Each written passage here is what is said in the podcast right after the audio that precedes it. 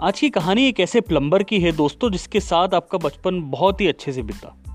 मतलब वो आपका फेवरेट प्लम्बर हुआ करता था, छोटी सी हाइट थी उसकी, उछलता कूदता रहता था, पैसों के पीछे कभी पड़ा रहता था और अपने दुश्मनों से लड़ते झगड़ते हुए आखिरी में अपनी प्रिंसेस को पा लेता था।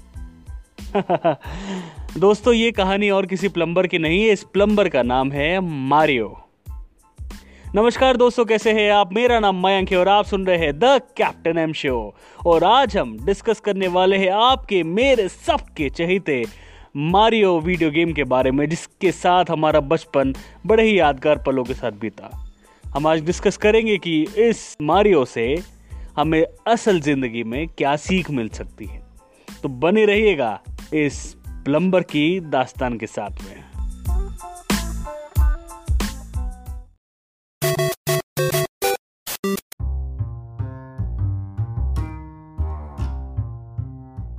दोस्तों वीडियो गेम्स हमारी काल्पनिक दुनिया को जीने का एक बहुत ही खास तरीका रहा है। वीडियो गेम्स खेलते खेलते हम अपने अंदर सुपर पावर फील करते हैं और बस जीतने पे फोकस करते हैं। ऐसा ही एक सबका पसंदीदा गेम रहा है मारियो यह गेम एक सफ़र है एक छोटे से प्लम्बर का, जो अपनी प्रिंसेस को पाने के लिए अनेक स्टेजेस से गुजरता है, जिसमें अनगिनत चुनौतियाँ रहती है और अंत में जाके अपनी प्रिंसेस को पा लेता है। आइए जानते हैं इस छोटे से प्लम्बर की कहानी से हमें क्या क्या सीखने को मिल सकता है। सबसे पहला कि थोड़ा रुकिए, मशरूम खाने के लिए। आपको याद है कि नहीं, मारियो में आपको जंप करना पड़ता था और ऊपर मशरूम मिलते थे जिसमें से आपका साइज़ छोटे से बड़ा हो जाता था।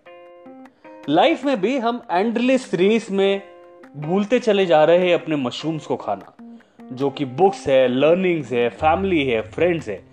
जो हमें मदद करते हैं ग्रो करने के लिए।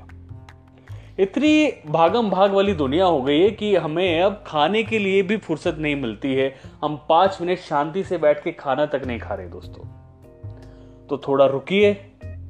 अपने मशरूम्स को, अपने फैमिलीज़ को, अपने आप को ग्रो करने के लिए समय दीजिए।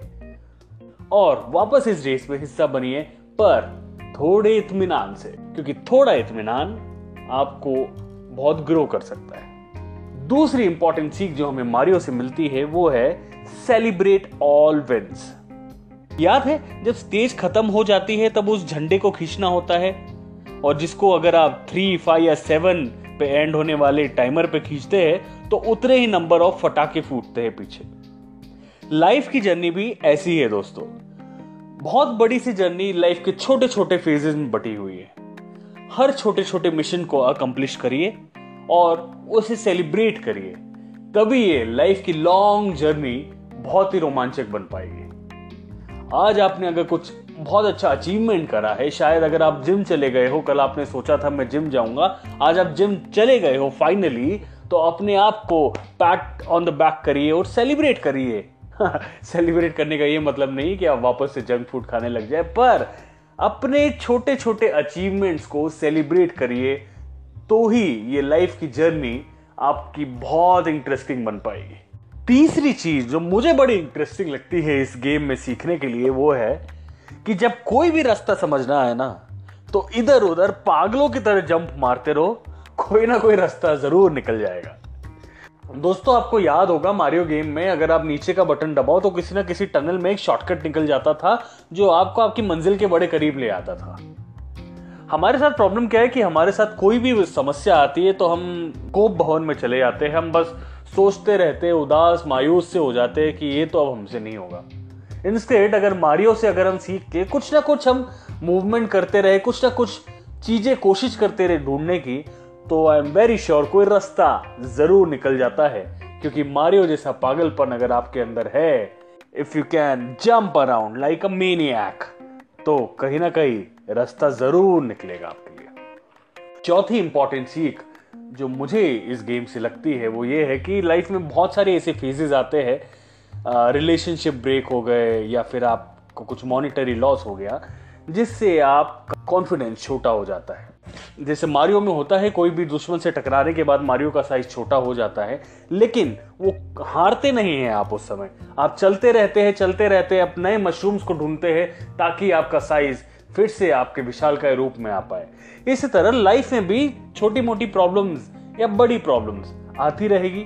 प्रॉब्लम्स का साइज़ डिफाइंड नहीं रहता है, लेकिन हमें चलते रहना है, क्योंकि कहीं ना कहीं आगे चल के हमें हमारे मशरूम्स हमारी पावर्स मिल जाएगी, जो हमें वापस से उस स्थिति से बेहतर स्थिति में ले आएगी। और आखिरी लर्निंग जो हमें इस गेम से मिलती है, वो ये है कि अपना टाइम आएगा। दोस्तों, आपको याद है कि मारियो गेम में आपको एक स्टार मिलता था जिसमें आपको इतनी ताकत आ जाती थी कि आप सब दुश्मनों को चीरते हुए निकल जाते थे, बिना मरे। हमारी लाइफ में कोई ना कोई फ़ेज़ सबकी लाइफ में लिखा है। चार साल या पाँच साल का फ़ेज़ या तो कंटिन्यूस या टुकड़ों में।